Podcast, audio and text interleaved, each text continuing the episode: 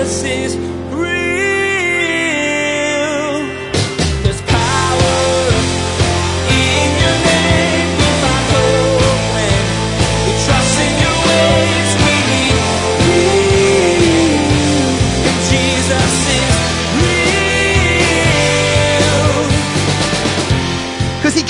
gospel that even though his dad's a pastor, his dad's not perfect. His dad's never going to be perfect.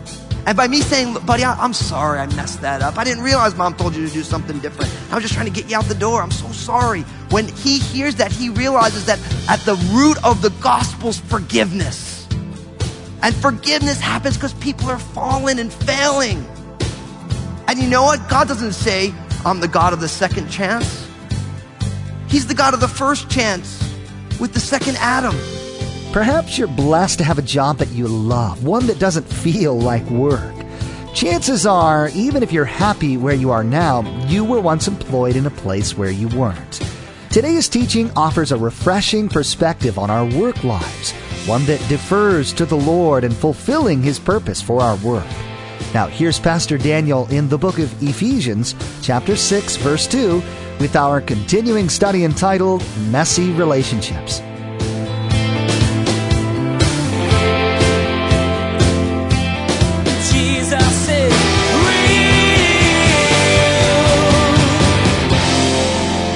And how many of you realize that your parents really got a whole lot more than you realized? That's right. I can share stories with you. When I realized that my parents weren't as out of touch as I thought that they were. They saw things from a different vantage point. So we need to learn how to obey as children. Now, a quick note to those of you who are older, you're adults and you have parents. Even though you've made a new family, God still asks us to honor our parents. We live in a culture that doesn't respect people who are farther along in life. Our culture values youthfulness, and it's to our detriment. So, although you are your own family, your own person, you're an adult, you still need to honor your parents.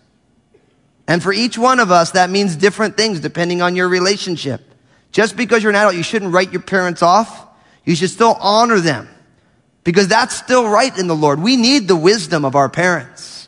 Even if we choose to make other decisions, give them the opportunity to speak into your life. Speak into your life. Build those relationships. So we need to learn how to obey as children. This is important to the Lord. And then in verse four, we get to the parents. Look at what it says. And you fathers, do not provoke your children to wrath, but bring them up in the training and admonition of the Lord. So in verse four, we need to train up your child. That's what it teaches us. Train up your child. Now, you have to realize that because of the finished work of Jesus, this introduces a fresh element of responsibility to parents to take into account their children's feelings. In Greco-Roman culture, it was very common for parents to, they had absolute authority, specifically the father. It was a patriarchal society. And it was very often just be like, I'm the parent, I'm the dad, you do what I ask. But now the apostle Paul talking to fathers and by extension parents is saying to them, listen, don't provoke your children to wrath. So what that means is that as parents with God-given authority over your family, don't provoke your children to wrath by taking into account how they feel. Now, for those of you who are parents, isn't that kind of hard? You're like just trying to get, get them to where you need to get them to, and they're just like, but, but, but, but, but. Just the way our Father in heaven takes the time to hear our hearts, even though He knows what's going down, we need to take the time as parents to hear our children's hearts, to take them into account. Listen to Colossians chapter 3 verse 21. It says, Fathers, do not provoke your children lest they become discouraged. We've heard it said as parents that you should break a child's will, but not their spirit. That's a fine line, isn't it? There's a fine line between helping your children to learn how to obey and breaking their spirit so they become discouraged with life. When a parent does not submit themselves to Jesus in their parenting, it's very easy to power trip your kids. To not take into account what they're trying to say. You're like, no, no, we just need to go. And they're just saying, but, but, but I've had that experience a lot of times. So I'm speaking out of my own learning curve. It's very easy for parents to discourage their children, to bring them to a place of wrathfulness because you're not taking into account the fact that you need to shepherd your child's heart. You need to nurture your children. You need to take care of them. You need to include them and their feelings and what's going on and how you're getting at life. So notice we need to not only not provoke them to wrath, but we need to bring them up in the training and the admonition of the Lord. It makes us think, of course, of Proverbs 22, 6. Train up a child in the way he should go, that when he is old, he will not depart from it. The idea of training up, that word training in the Greco-Roman world meant strict discipline. And the idea of admonition means to nurture in a strong way. Now, don't get that. He's saying, don't provoke your kids to wrath, but train them strictly. And there's a sweet spot if I ever heard of one, right? Because there's a part of us that thinks, how can I not provoke them to wrath, but yet still be a disciplined parent? Still nurture them in their relationship with, with the Lord. And I think the key for us as parents is to learn from God's admonition to children. We do not want to garner obedience because we're their parents. We want to garner obedience out of their lives so that they might understand how to walk with the Lord. And us as parents now, we take their feelings into account because it's not about them obeying us. It's about them obeying God. And it's about us obeying God. Now, some of you parents and some of you younger folks who haven't yet have kids, you're starting to hear things like, you shouldn't teach your child a religion because that's brainwashing. And some of you are tempted to think, yeah, it is brainwashing. Listen, all education is brainwashing. Okay? Every single form of education is brainwashing. And I'm here to tell you, we need our brains washed. There's some dirty business in there. You like that? You, you quote that. That's a good one. We need to systematically teach and train our children to follow Jesus. Unashamed. And as we're teaching them about Jesus, we need to teach them to love people and not to judge people. One of the biggest issues I see in Christian homes is that the parents have become Pharisees and they're raising little Pharisee kids. Jesus didn't even like the Pharisees. He still died to forgive their sins, but you don't want to raise Pharisees. You want to raise people who love Jesus and people who love people who are lost and people who say, listen, I realize you don't agree with me about Jesus, but I love you and let me roll up my sleeves and serve you rather than being like, oh, you're not a Christian. I can't play with you because we don't like you kind of people. Can you imagine if God did that to us? Could you imagine if God said, listen, you're messed up. I, I just can't spend any time with you. See, we need to systematically pour the gospel into our kids. Not only in Bible memory verses, which are great, reading our kids the Bible, which is great, but also teaching them how to be humble followers of Jesus. Some of us as parents, when we see our kids later, we need to apologize because we've messed up. One of the greatest modeling of Christ in the life of a parent is for a parent to say, I really messed that up. I'm so sorry. God's working on me. Will you pray with me? Those are some of my sweetest moments with my kids. When I say, I'm sorry I didn't take what, what you were feeling into account. God's working on me. Will you pray with me? And, you know, just recently we had that no, but I was like, Abba, I know you love me. And I know God's not finished with you yet. So let's pray.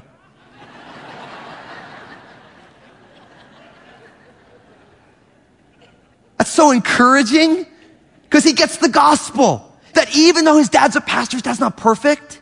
His dad's never going to be perfect.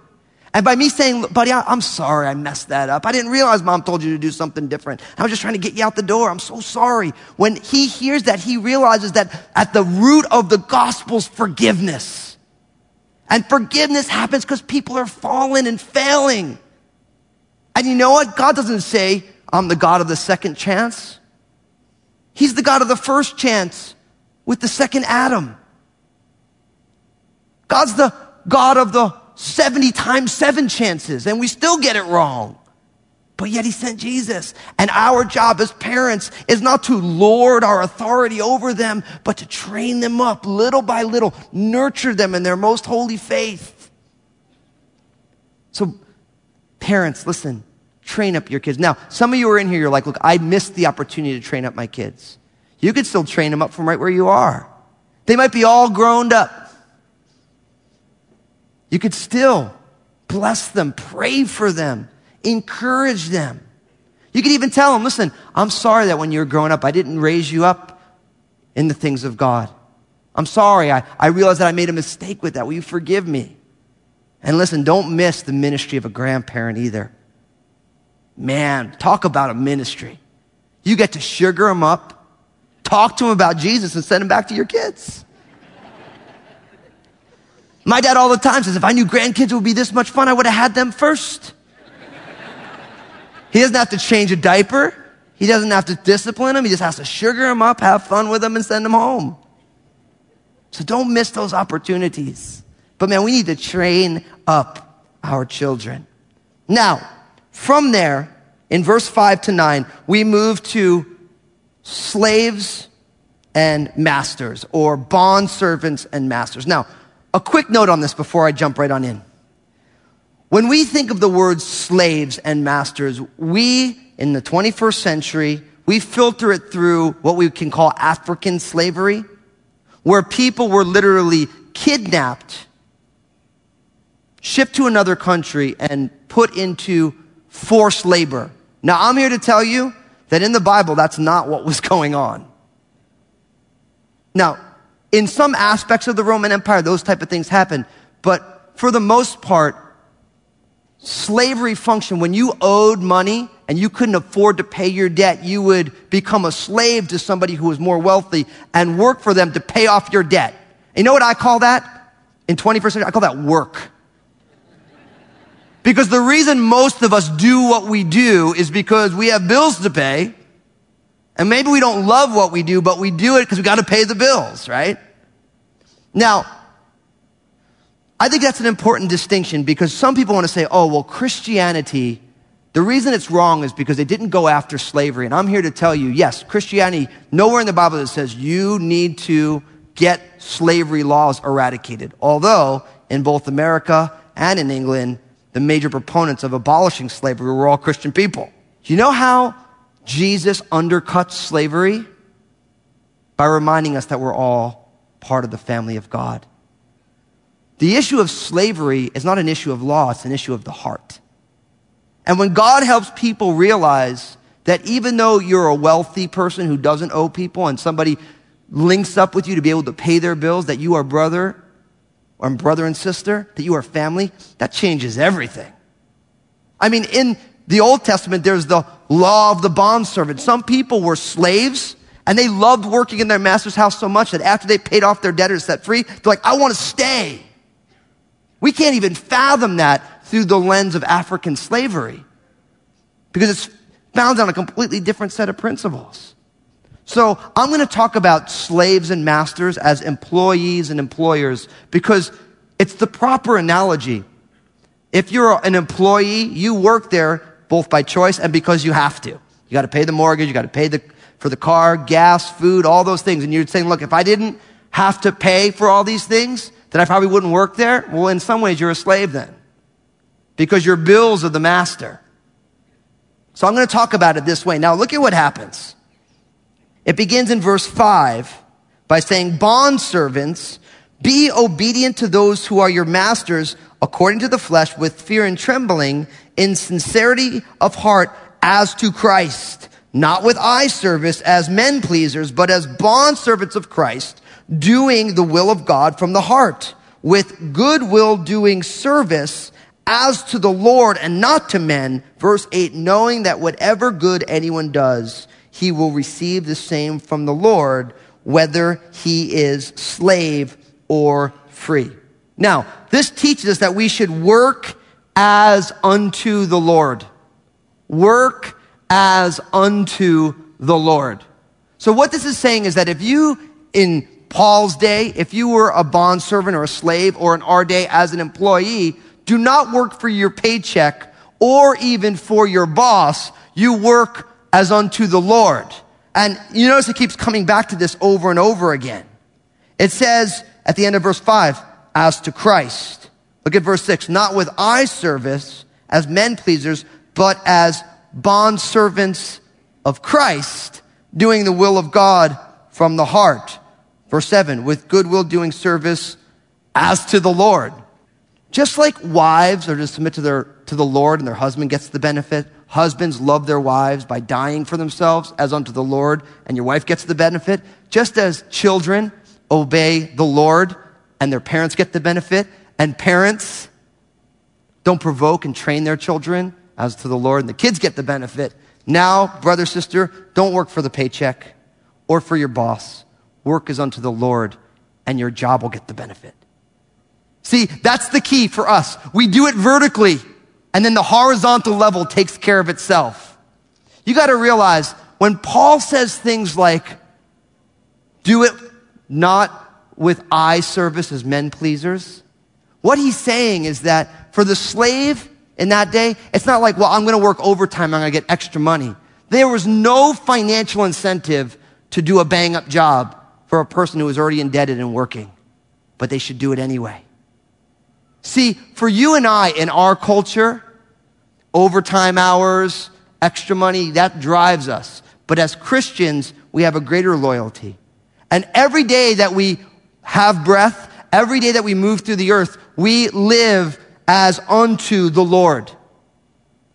So don't work for your job. Work for the Lord and your job will be blessed. Don't work for your boss. Work for the Lord and your boss will be blessed. That's what this whole section is about. We do our work as unto the Lord. Now listen to Colossians chapter 3, verses 22 to 25. It says, Bondservants, obey in all things your masters according to the flesh, not with eye service as men pleasers, but in sincerity of heart, fearing God.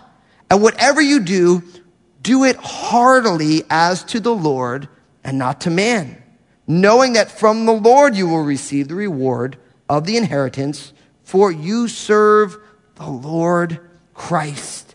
But he who does wrong will be repaid for what he has done, and there is no partiality. Those are powerful verses, aren't they? Because it completely changes the way we live our lives. Completely. We don't do it as men pleasers. We do it out of sincerity of the heart heartily as unto the Lord. Now you see how that changes everything now. Because it doesn't matter if people notice, it doesn't matter if you get a promotion, doesn't matter. You just do your work as unto God. And that is a glorious witness. How many of us miss out on blessing God at our jobs because we're too busy doing it for people? So that people will notice, so that we'll get that promotion. Don't get me wrong, people noticing and promotions aren't bad. But that shouldn't be the driving principle of our lives. The driving principle of our lives now becomes, well done, good and faithful servant. That we are servants of the Most High God with jobs. And we do that work as unto Him, not as unto people. Now I'm here to tell you, I've been a pastor for a long time, but out of all my years of ministry, I've always, almost all of it, the last couple years and small, I always worked jobs as well as a church planter. So I know what it's like to be in funky job situations. I know what it's like to work for bosses who don't get what's going on. I haven't always had the privilege of working within a church. So I get what goes down. I get the garbage that goes down, but God wants you to be a witness on your job. You don't roll up your sleeves and jump into the mess. You live completely differently. You serve the Lord and your boss gets the benefit. Christians should be well known as the exceedingly amazing, best employees. We should be known as that. It's unfortunate. I've heard Christian businessmen said, whatever you do, don't hire a Christian brother or sister for your job because they take advantage of it in the name of Jesus. And that breaks my heart. That breaks my heart. In the name of Jesus that we goof off. Well, it's okay. Yeah, I was two hours late, but you pay me. We're brothers. I've seen that stuff go on. Heartbreaking. Because it completely misrepresents the finished work of Jesus in the world. I mean, some of you are business people. You say that, yeah, I'll never, I'll never hire a Christian brother or sister because they take advantage of it in the name of Jesus. And that totally misses the point. We do our work as unto the Lord, not unto people. And we don't take advantage of people because Jesus doesn't take advantage of us. So we work as unto the Lord. And then closing in verse 9. And you masters do the same things to them, giving up threatening, knowing that your own master also is in heaven and there is no partiality with him. Notice, and you masters do the same things to them, giving up threatening, knowing that your own master also is in heaven. So for those of you who are bosses, employers, we need to lead humbly under God. Lead humbly under God.